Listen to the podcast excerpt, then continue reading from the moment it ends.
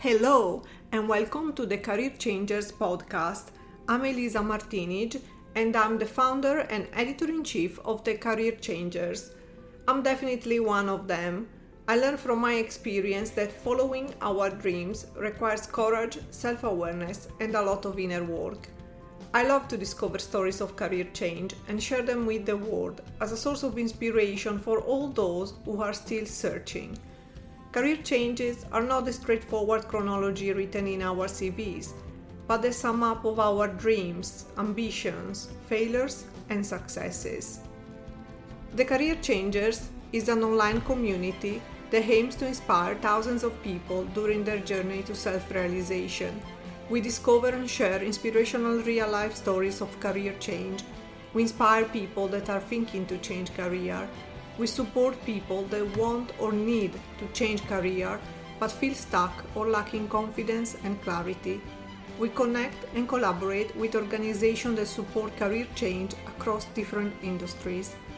I believe that thinking to have only one job or career in our life is a limiting belief, unless the job or that career make us happy.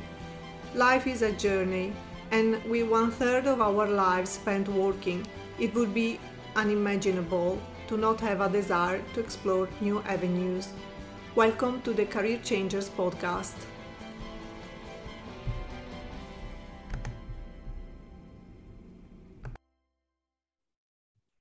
Hello and welcome to the Career Changers. Our guest today is Joseph Gelfer, founder of Ecotopian Careers. Joseph said, I founded Ecotopian Careers with the intention of reducing the obstacles that are preventing many people to transition to green jobs. Today, Joseph is going to talk about his career and his mission helping people transitioning successfully to green jobs. Hi, Joseph. Thank you so much for joining us. Hello, great to be here. So let's start uh, with your professional life as you are a career changer uh, yourself. Um, how did you start uh, um, your, your career, or better, what was your first job? Well, it's a, a long and winding story. I, I, think I've had multiple careers, but the first job, the first job out of university, I was a researcher for the British and Foreign Bible Society, bizarrely enough. I studied theology as an undergraduate student, um, just like as an academic interest in religion. Um, and I was very lucky that I got this job with Bible Society, but it was a little bit strange because, um, you know, like it's a literally a mission agency, and everyone there was like a, a believer. Um, I was not. I was just there through academic interest. So I had this kind of strange position in the company. I think people, some people wondered why I was there, and other people felt, hmm, it must be God's plan to have him here. well, that's a nice way to be uh, included. yeah, yeah. Um, so, what is your uh, educational background? So yeah, so theology as um, an original undergraduate degree. Um, I kind of went through research and publishing jobs. I did a bit of writing along the way, um, kind of a mixed bag, really. And then a little bit later, I returned to university and did a PhD in New Zealand, where I kind of picked up the kind of the religious element and combined it with things I was interested at the time, which was um, masculinity and gender studies. So I brought those two things together, um, and that took me off for years on another direction, talking about masculinities. Okay, that was kind of like maybe career number three, something like that. So there's been lots lots of twists and turns. Well, that sounds very interesting. A topic worth it exploring, maybe in another podcast. Yeah, yeah. um, so, what was your dream job when you were a child? Well, actually, I was quite funny. I was looking through some old paperwork um, just uh, a few months back, and I found this old school report um, from when I think when I was like 13 or 14, something like that. And part of this report was a statement that I had written about what I expected um, to do in the future. And in you know typical arrogance of youth, it was just like really forthright statement about I'm, I'm going to be a really important person in the media And I was like, hmm, it's slow. And I didn't quite make it to the media, but it wasn't too dissimilar because, you know, I, I, had a job for a number of years in publishing. Um, I have written articles in newspapers, magazines, and books as well. So I, in many ways, I wasn't that far off. But originally, it was going to be something to do with the media, which many people felt back in the what that would have been like the, the late 80s. Ah, yeah. So, what have been the highlights of your career? Yeah, so uh, you know, obviously, I just stated I wanted to do something in the media, right? So I've always had this intention of kind of communicating in the the public sphere, and I was more of a kind of a written word communicator. So I've always kind of been interested in the idea of you know at some point writing books and having them well received um, i've never been lucky enough to have my books particularly well received but i have had books published and i think when you get those books published and you see you know your, your name on the cover of a book and ideally even in a bookshop then that feels quite special. So I think the kind of historically, until my kind of recent incarnation in Green Jobs, um, seeing my name on the front of books was like the the thing that I was most proud of. Mm. Uh, do you want to mention your books? I actually have seen on your website and I found it quite interesting. yeah, well, actually, there's again lots of different types of books. Back in the early 2000s, I did like these little humor books. Um, and it was a complete like comedy books. Um, and they've still got my name on them. If you go to, onto Amazon, you'll see all of these crazy books from the early 2000s. But I, I, kind of try and pretend that they don't exist, and that like the first real books came a little bit later on. And um, one of those, but the most recent of which was Masculinities in a Global Era, which looked at how the subject of masculinity looks differently in different parts of the world, um, trying to theorize a little bit about how we understand masculinity to function in society. But there's been quite a few books on different subjects along the way. Mm, that sounds very interesting. Um, so let's move to green jobs. Uh, that is uh, what uh, what is your mission today. Uh, you say that, like many others, I spent years training to figure out what I can do to be part of the solution to climate change, uh, one of the biggest topic uh, nowadays. Like many others, I made changes to my lifestyle, such as being vegetarian, recycling, and living very modestly. But what I really wanted to do uh, was to make climate change the focus of my working week. However, like many others, I realized that it's hard to make significant professional changes in mid-career. There are many obstacles that make such changes difficult. Some of these are to do with individual circumstances and others with social expectation and prejudices. How and when did you start thinking about green jobs? And what was the first catalyst for this thought? Yeah, well, I mean, I guess there's a little bit more background to that story to for that answer to be meaningful. So, I mean, I've always been interested in kind of green environmental issues ever since I was a boy, right? Um, but obviously, I was interested in being important in the media, so I was on a different pathway, right?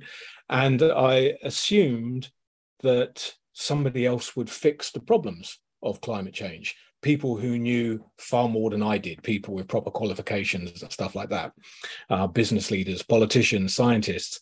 Um, for, and for one reason or another, they did not fix those problems, either because they tried um, and were pushed back, or because, you know, like the politicians are largely indifferent. So over the years, I was starting to feel more and more, you know, put out and depressed basically that nobody was solving this problem and started trying to, to, to bring it more into my kind of working life i guess what i was doing at the time. So um, before the green jobs uh, career coaching that i do i was working in a university um, teaching communication studies. So what i would find myself doing is trying to bring climate change into the conversations as much as possible encouraging students to get involved in climate as a career, you know, because it's going to be one of the biggest subject, well, the biggest subject for the next hundred years. I was having the same conversation with my own children at home, who are all kind of now in their mid-teens and early twenties. You should be getting into climate because this is like the only thing that's going to be happening. So I was having that conversation in classrooms and at home for years, and then eventually I'm starting thinking, well, why aren't I getting into climate? You know, I've still got 20 odd years at least of working life ahead of me um, if I think it's so important, I should be should be doing it as well. And that's where I started hitting the obstacles of it not being so easy to make those types of mid-career transitions. You get stuck in a rut. People think your your expertise in a particular type of place. some people experience ageism so that's when i thought really we need some kind of service that can help people who are interested in climate issues turn that into their working week. Um, there wasn't anything like that around unfortunately. If there was i would have signed up. So i thought well I'll, I'll just create it myself. So that's actually a similar origin story to many services. People kind of feeling that they wanted help the help didn't exist so they ended up creating it themselves. Mm. So, um, on the practical side of things, how did you change career into a green uh, um, job? What were the steps that you took, and uh, what challenges did you have to overcome? Sure. Well, I think one of the important things to know for all career switches is that you're always going to draw upon things that you've done in the past. That's what makes us all unique. So the way that I started thinking about it first is what have I what am I good at? What have I been doing for years? So, you know, I've been an editor and a writer for years. So I'm good at curating information, bringing complex information together in one place, simplifying it and make it easily understandable. I've been working in a university teaching environment for years, so I'm quite good at communicating to people and, and teaching. Um, part of my teaching has been about getting people ready for jobs, teaching them how to do interviews, teaching them how to do CVs and resumes. So bringing all of that stuff together it seems quite natural that some kind of career coaching um, service and not just career coaching but also again curating information because one of the great challenges that people have is that they want to have some kind of green job but there's just such a vast amount of information out there that they need some kind of discovery layer. Somebody who's going to make that information a bit more accessible that's what an editor does. So again, bringing in that previous experience. So I guess it was about taking my initial and original functional skills, combining it with my interest in climate and green issues, and then a bit of fake it till you make it as well. Putting all of that stuff together and a lot of, you know, business strategy trying to figure out how you're going to monetize this stuff, which is also obviously very important in the context of climate. That's what shifts you from being a climate activist to working on climate. There's actually got to be some revenue involved. Bringing all those things together, that's how I created the new direction. So, a green job, well, we all assume is something to do with uh, protecting or saving the environment. But how would you define it? What is exactly a green job? It's actually not a particularly easy thing to define because people have lots of different ideas. Um, there are some commonly accepted kind of definitions from people like the International Labour Organization, but they're relatively vague. And it would be quite easy for people to look at those definitions and think, well, that doesn't really suit the kind of thing that I'm interested in. And so, and then you kind of get this a bit of a, a push and pull in a couple of different directions you get some people who are trying to expand the definition of green jobs. One good example of this is the uh, feminist Green New Deal, for example, who are interested in incorporating care jobs as being part of the green economy. So you've got some people who want to expand, you know, you and I might not necessarily think that care jobs belong as a green job, but that's the argument that they're putting forward. And then at the other end of it, you've got people who are trying to reduce the definition of green jobs because they're worried about greenwashing and corporations just using the words to you know make their bad deeds look good. So you've got some people trying to expand it some people trying to reduce it. Um, the method that i employ is to try and resist defining what a green job is. And i do that because i don't want to have to get into arguments with people about whether or not they are correct in their understanding of green jobs. I'd rather just accept people's position that they're at right now. And also, I think importantly, accept that that's probably going to change over time. The more you know about the green economy, the more you kind of get a, a more subtle and sophisticated understanding about, you know, the whole sector. And, you know, my ideas change all the time. So I think it's easier to kind of just accept whatever you think a green job is, let's go with that right now. Let's assume that it will develop and evolve over time, and that's just part of the process. Mm. Yeah, while you were talking, also made me think about uh, corporate social responsibility, and uh, probably many companies, uh, um, well, they have to give this image to the world that they are taking action to to save the environment. So I guess uh, um, I'm not sure if if you had any experience um, through through Ecotopian careers to get in touch with companies that have uh, um, that are developing green jobs or green career as part of their corporate social responsibility. Look, I mean, the whole green sustainability space is exploding. Um, and I think a good example of a company that has got ahead of this would be somebody like Deloitte. So, as a consultancy last year, Deloitte rolled out a climate literacy program to their whole global staff. I think it's some insane number, like 330,000 or something crazy like this. Um, so, what they've done is they've understood that in the future, sustainability and green issues will not be a department. It's not going to be a little group of people that does sustainability over here. Rather, it's going to cut across, it's going to be a horizontal that, cro- that goes across every single department. So I think it was quite insightful of them to realize that you might as well get ahead of this and start developing that, that kind of level of climate literacy and sustainability um, expertise across all of your staff, because that's the way it's going. Now, of course, there are some people who are just paying lip service um, and and everything in between.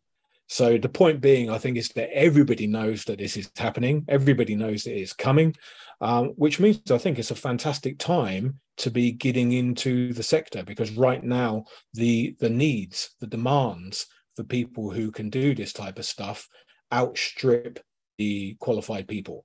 That may not last forever, but right now it does, and it probably will for at least the short to medium term. So it's a good time to be moving into that scene without necessarily the need of, you know, like having a master's degree mm, or yeah. something like that.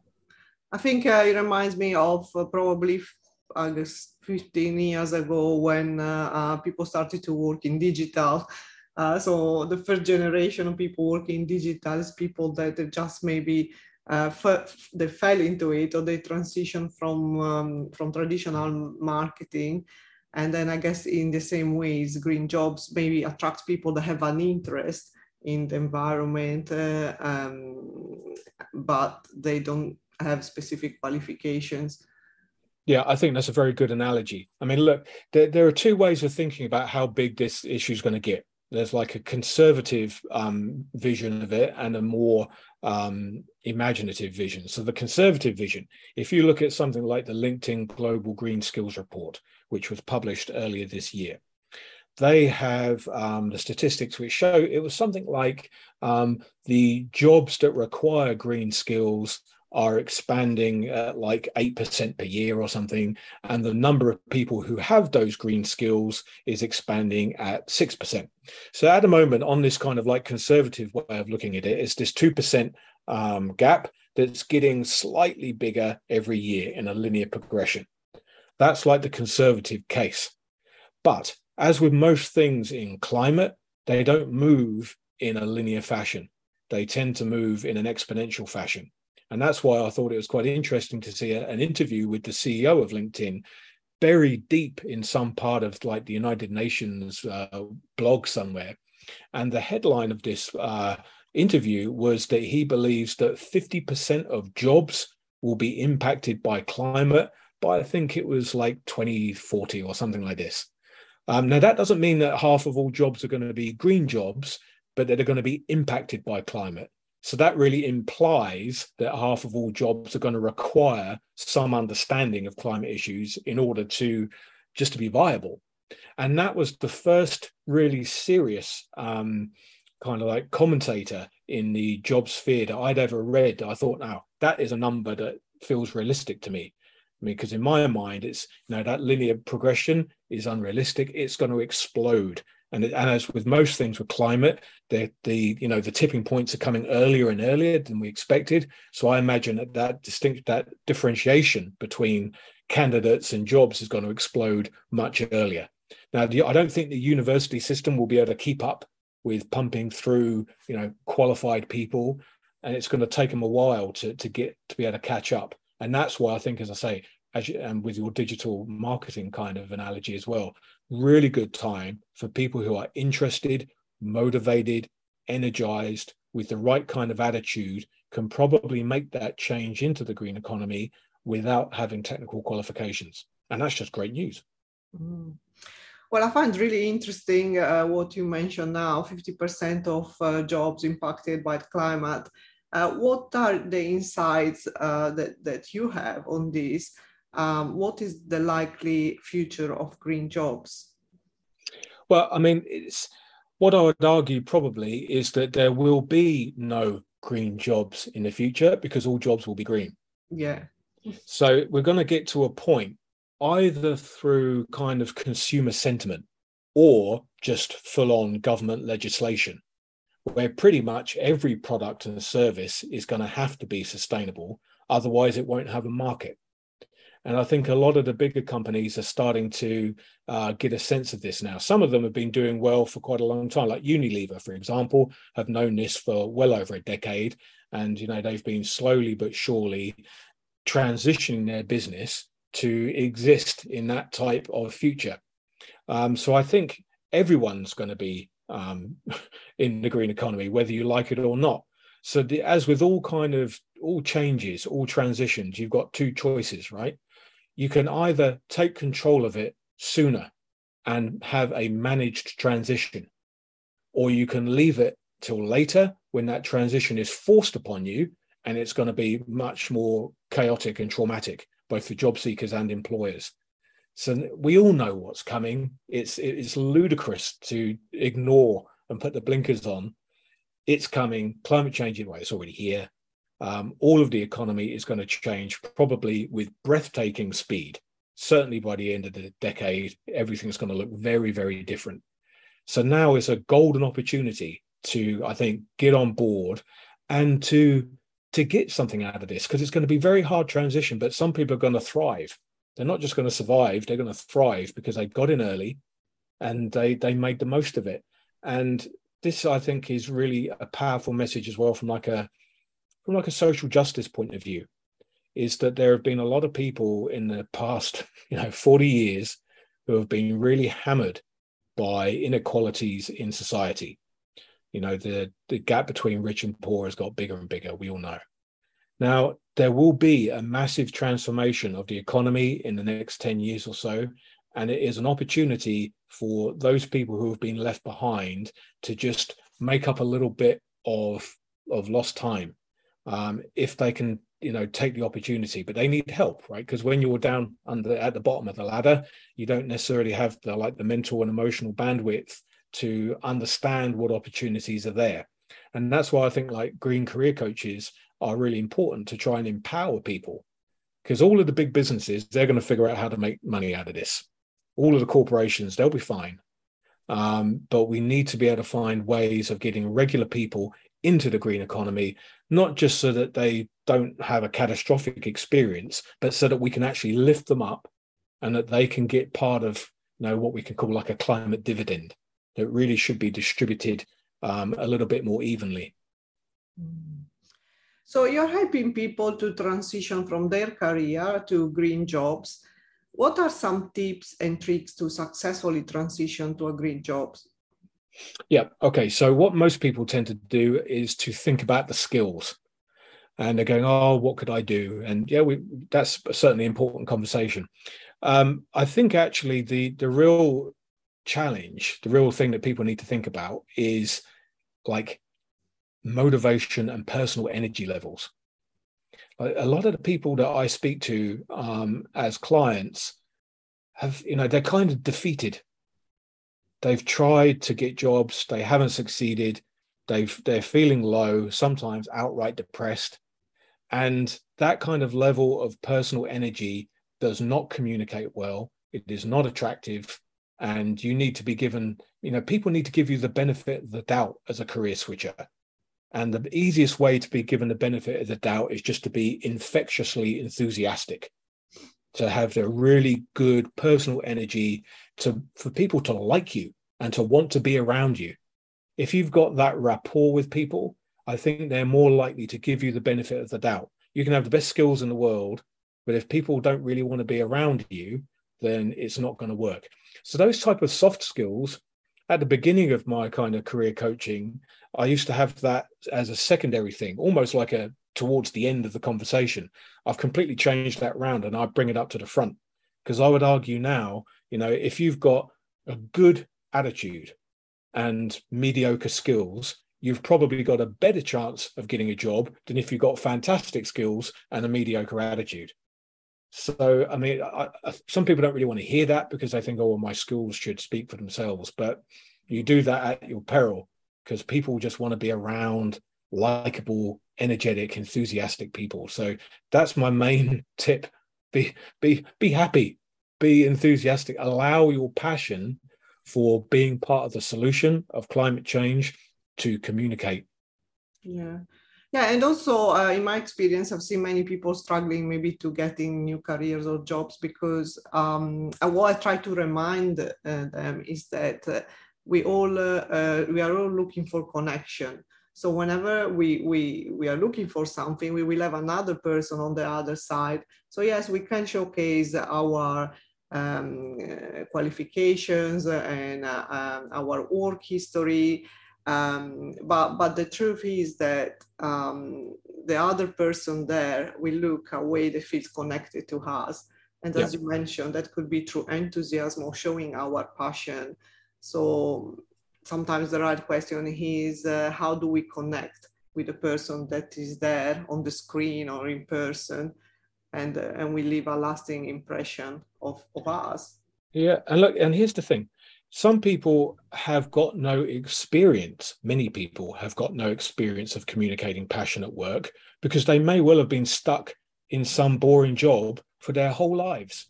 And they literally have no precedent of what it's like to feel authentic and genuine about actually what they're doing.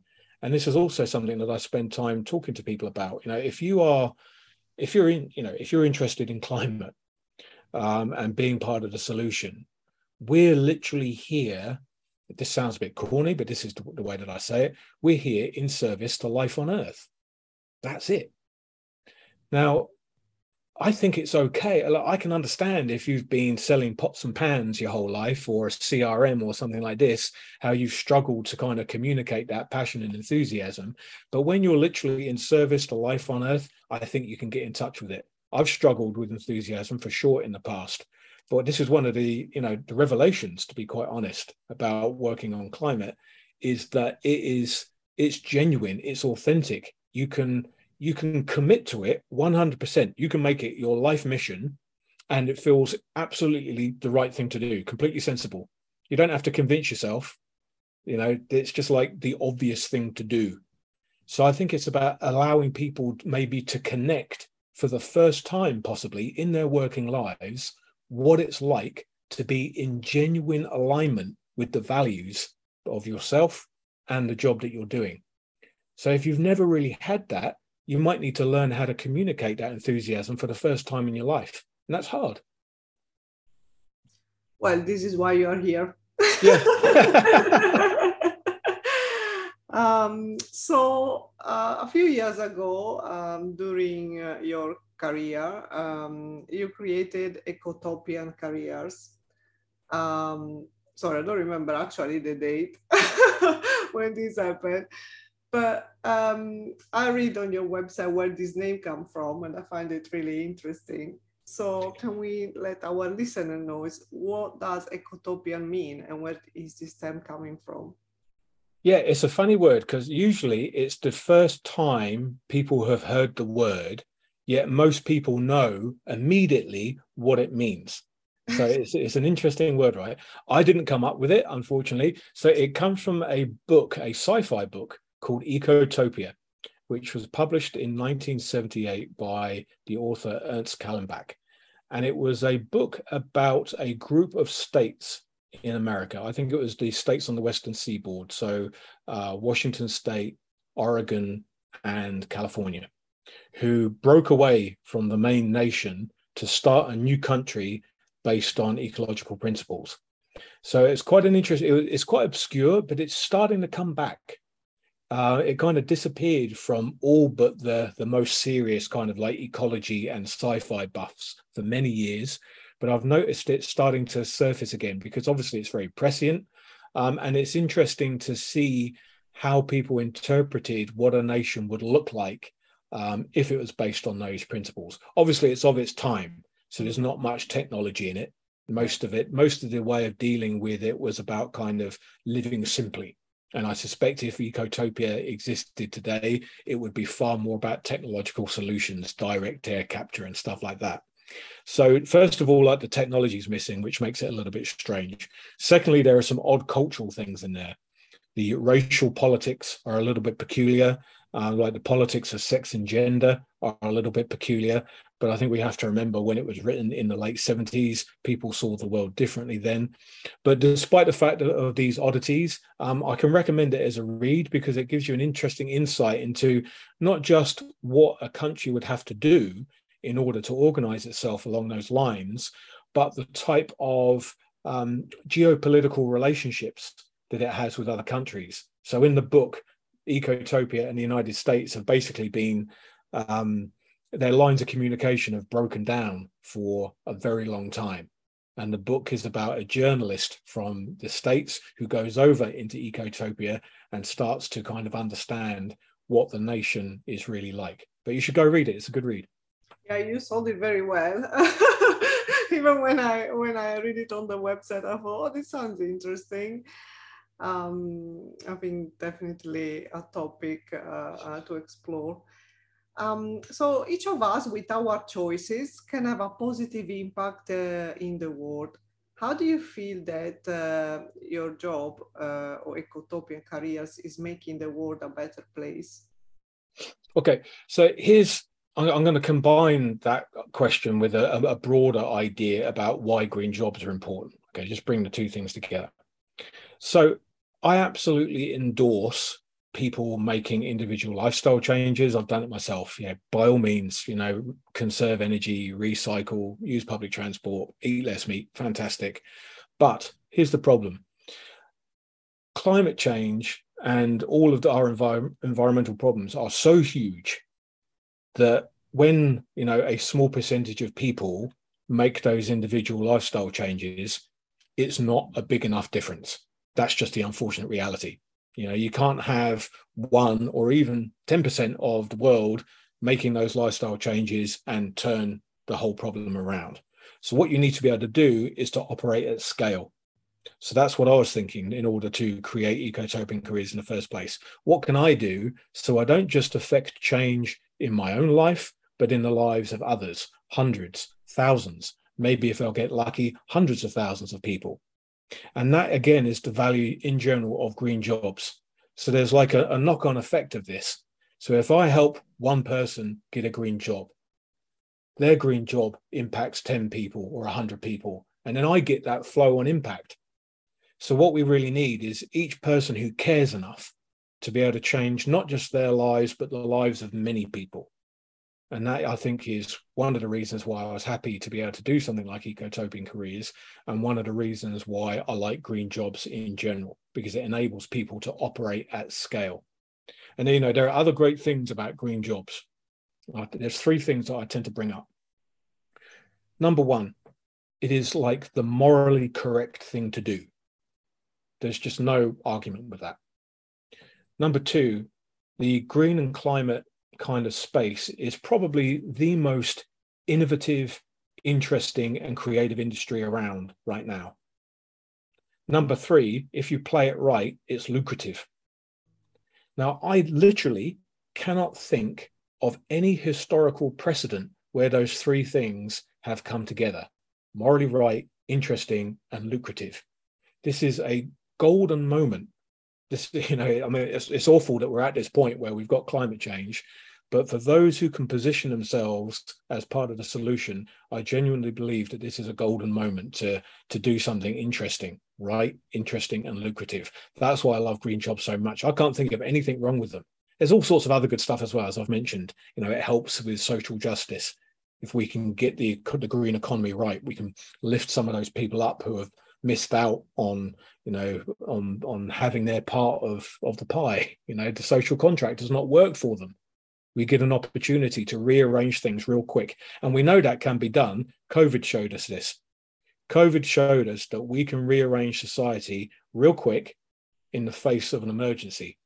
And i think what we'll see here is not something similar, but something much bigger, much more adventurous in scope will happen with climate. And I think it's going to happen much quicker than people imagine. Uh, so I'm aware that you are uh, making available some resources to anyone that is looking or is exploring to change their career. Um, what are uh, these resources so that someone interested can reach out eventually? Yeah, look, the, the main free resource that people should be going and looking at is just go and sign up to the weekly newsletter. So every Monday, I send out a newsletter which has a whole bunch of curated information of free webinars that people can attend in all different elements of the green economy. Uh, for example, this week's webinar's got like 60 or 70 um, events, all free that you can go. You can go and connect with some of the most interesting people in the world. Again, thanks to COVID. You couldn't have done that. If you wanted to connect with interesting people before COVID, you've had to go on a plane to San Francisco or something, had loads of money and time and flexibility. Not anymore.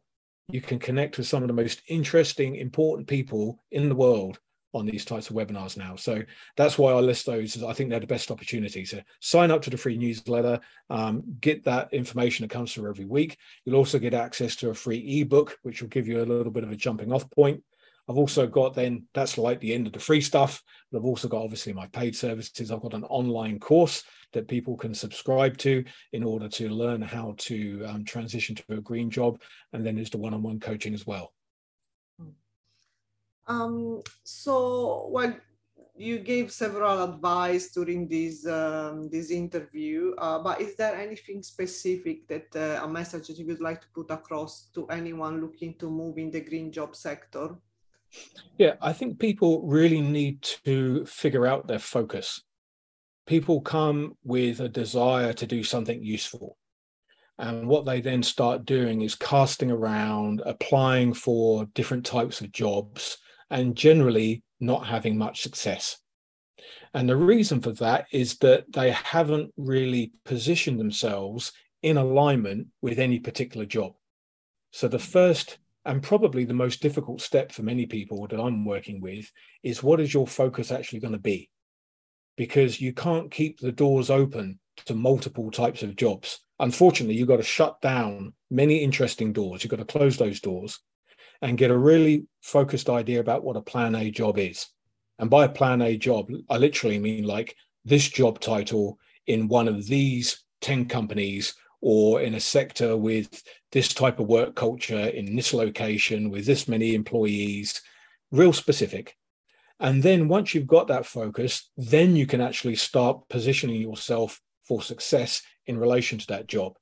Maybe you're doing the right type of learning because you can't learn about climate change because it's the biggest, most complex problem known to humanity. You can only learn about this tiny little bit of it. That's where you've got to find the focus. And then obviously you need to do networking and informational interviews. You need to maybe get the right types of, you know, small certificates or qualifications. You need to do all sorts of things that you can only do in relation to a very small part of the green economy. So that I think is the first of all, once you've got the energy and level right, then number two, figure out what that plan A is. And then everything else is relatively simple after that simple in as much as it's not complex. It's laborious and requires a lot of effort, but none of the individual steps are particularly complex. But it requires a lot of um, a lot of imagination to figure out what that plan A job is going to be. You know, you've got to at once allow yourself to think expansively. What is it that I would like to do ideally? Yet at the same time, think realistically and try and hold those two points in some kind of productive tension. It's often one of the most challenging parts of the whole transition process for many people. So we are approaching the end of this super interesting episode. and um, uh, first, uh, first of all, I would like to ask you if anyone would like to uh, reach you, where they can find you. Yeah, easiest thing is just to head over to um, ecotopiancareers.com. That's the main website. I'm also there on LinkedIn, um, easy to find. There is an email address on the website. Happy to connect any way that people find useful. Thank you. And now the last question that we always ask to all our guests. Uh, if you could give yourself a piece of advice, what would you say to your younger self? Take the business of business more seriously. Think more commercially. That is the advice I give. So, as somebody who grew up, you know, like thinking about writing and being creative, studying humanities, stuff like that, um, I did not take commercial skills seriously enough. And this is something that is super important in the green economy and in the climate space. Because what a lot of people do is they, you know, they come to the issue via their activism, right? They, they have, they are climate activists of some description and they want to make it part of their working week, which I obviously absolutely endorse. But the type of um, mindset and skill set required to be an activist is completely different to the type of mindset and skill set that's required to monetize climate in a job or in a business. So you've really got to understand what are the the revenue streams. How can we make money out of this problem?